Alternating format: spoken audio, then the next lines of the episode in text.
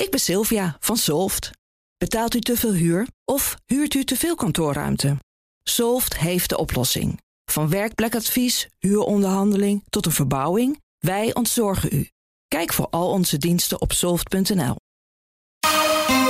B N R Nieuwsradio. De wereld.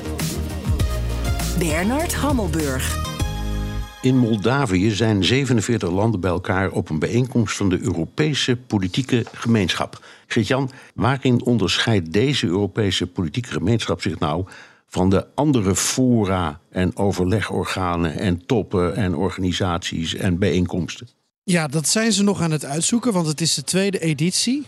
Er komen in ieder geval geen conclusies uit. Dat maakt het misschien op papier wat saai, maar in de praktijk zorgt dat voor een ontspannen sfeer. Het leidt tot uh, onverwachte momenten en meetings. Uh, er komt net een, een fotomoment binnen van Mark Rutte met zijn Belgische collega, Deense collega, met Sunak en met Zelensky. En dat is dus het fotomoment van de F zestien coalitie. Vijf landen die zich door middel van dit beeld dus eigenlijk committeren aan Um, uh, de training van Oekraïense uh, gevechtspiloten. Maar Rutte heeft ook met zijn collega uit Montenegro gesproken. En het is dus anders dan de E U, omdat er gewoon zevenenveertig landen zijn. Deels is die agenda um, uh, ja, op basis van actualiteit. Deels is het ook symboliek, uh, zoals de locatie in de vorm van Moldavië. En deels zit er ook uh, spontaniteit in, maar dus geen conclusies of eindverklaringen. En daarmee is het eigenlijk ook voor iedereen een succes, Bernard. Want je kan het um, ja, spinnen zoals je zelf wil dat het is gegaan. Ja, maar goed, je kunt ook zeggen, het is ook een beetje een troostprijs. Want ja, de Europese landen wilden in de E U om redenen van interne marktwelvaart, noem maar, maar zo op. Je wilt daar lid van zijn. Mm. En niet alleen maar meepraten in zo'n soort vriendenclubje. Ja, er zijn natuurlijk flink wat landen bij die willen toetreden uiteindelijk tot de Europese Unie. En grappig genoeg heb ik bij de meeste reacties die ik heb kunnen peilen gehoord dat ze het allemaal geen probleem vinden. Dat ze de Europese Politieke Gemeenschap op dit moment echt te gek vinden. Want ze kunnen meepraten. En uh, ze accepteren dus uh, dat er nog geen ja, uh, consequenties voor de E U aangebonden zijn. Dat op deze manier er een overleg uh, is gecreëerd. Omdat je in sommige landen, uh, denk Nederland, denk Frankrijk, zo wordt gezegd, weerstand zou kunnen krijgen tegen te snelle toetreding van, uh, van andere landen. Ja, dus even heel simpel. Als je zegt, toetreding staat gewoon niet op de agenda bij dit soort gesprekken, dan wordt het meteen wat ontspannender misschien. Nou, het staat wel op de agenda, maar uh, zoals de uh, premier van Noord-Macedonië... Noord-Macedonië is van alle aanwezige landen misschien wel het verst om toe te kunnen treden tot de E U.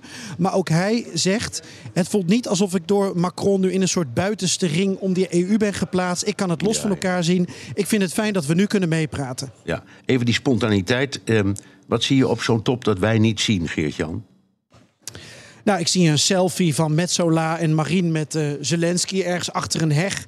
Uh, ik zie ook Zelensky die bij een, een clubje Balkanleider staat en ineens de uitgestoken hand van Vucic van Servië krijgt. En ik was eigenlijk best wel graag daar dichterbij geweest om te luisteren. Want die kleine Zelensky die maakt best wel wat gebaren tegenover die boomlange Vucic. Dan is daar de premier van Luxemburg, Betel, die is daarbij. En die is een soort van aan het bemiddelen of een sussende rol aan het spelen. Maar of Zelensky nou persoonlijke verwijten had richting Servië omdat het land niet meedoet aan sancties tegen Rusland, ja, dat weet je dan weer net niet. Maar nee. ja, ik ben toch even, even gaan kijken naar dat beeld. Ja, dan nog even wat je hoort. Jij wil twee fragmenten laten horen. Eerst Meloni, uh, Italiaanse, die voor jouw microfoon kwam over het belang van deze top. Well, it is very important for, as I was saying, Europe is not an organization. Europe is a civilization. And it needs the East and the West. And that civilization was founded on values such freedom, equality. Uh, celebrating this event here today means that we believe we have to strengthen our relations with all the European countries.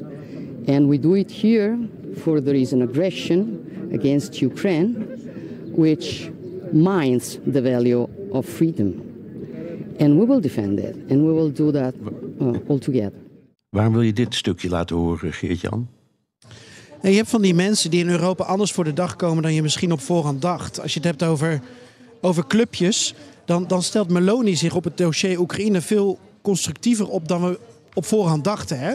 Ze is geen Trojaans paard in de G zeven. Ze probeert zich in Europa, in de E U, maar ook in dit verband belangrijk te maken. Misschien bijna als een soort staatsvrouw op te stellen. Ze probeert te leren van uh, Mark Rutte. En dan probeert ze uiteindelijk natuurlijk haar voordeel uit te halen door um, op belangrijke dossiers als migratie dan weer stemmen mee te winnen. Maar ze mocht ook vandaag uh, een openingspraatje houden. En ja, dat is toch wel interessant om te zien hoe zij dus uh, op Europa constructief meedoet om uiteindelijk op andere punten wat binnen te halen. Um, iemand die dat natuurlijk ook heel goed kan is de tweede spreker die ik wil laten horen, Mark Rutte. If setbacks would come, particularly then, Ukraine must know that they can count on all of us. That in those times the answer has to be more humanitarian support, not less. More financial support, not less. And more military support, no less. Volodymyr, this is our collective commitment to you. And thank you for being here. The watchword at this summit is responsibility. And it is the only answer, I believe, to the question of how we should deal with the challenges we face. Today, we will take new steps forward. Yes, we are taking responsibility, because Ukraine must win this, and I am absolutely convinced Ukraine will win. Ja, Bernard, Mark Rutte is een Oost-Europeaan geworden. Een, uh, een toespraak die hij vrij onverwacht gaf uh, vandaag bij de opening. Eigenlijk ook voor hemzelf. Die speech is dus grotendeels door zijn team geschreven. Door hem wat gefine-tuned in het vliegtuig. Maar team Rutte denkt Oost-Europees. Team Rutte denkt nog niet Oekraïens trouwens. Want dan vraag je om alles wat los en vast zit. En wil je dat het op diezelfde dag bezorgd wordt en ingezet kan worden in de oorlog. Maar de manier waarop Rutte steun betuigt aan Oekraïne en ook aan Moldavië, dat is toch heel anders dan voor uh, twintig tweeëntwintig. Al blijft de grote vraag. Ja, Rutte werpt er zelf net niet op. Wat is dan winnen? Um, dat hoop ik hem misschien vandaag nog te kunnen vragen. Wist je dat vijfendertig procent van het totale verzuim op het werk komt door uitdagingen rondom mentaal welzijn? Met de psychologen en lifestyle-experts van OpenUp werken jouw werknemers online via één-op-één sessies, groepsgesprekken of cursussen aan hun weerbaarheid. Zo zijn jouw teams beter bestand tegen de uitdagingen van het dagelijks leven, thuis en op het werk. Verhoog net als Decathlon, K P N en HelloFresh de weerbaarheid van je werknemers. Ga naar openup.nl slash bedrijven. Let's open up.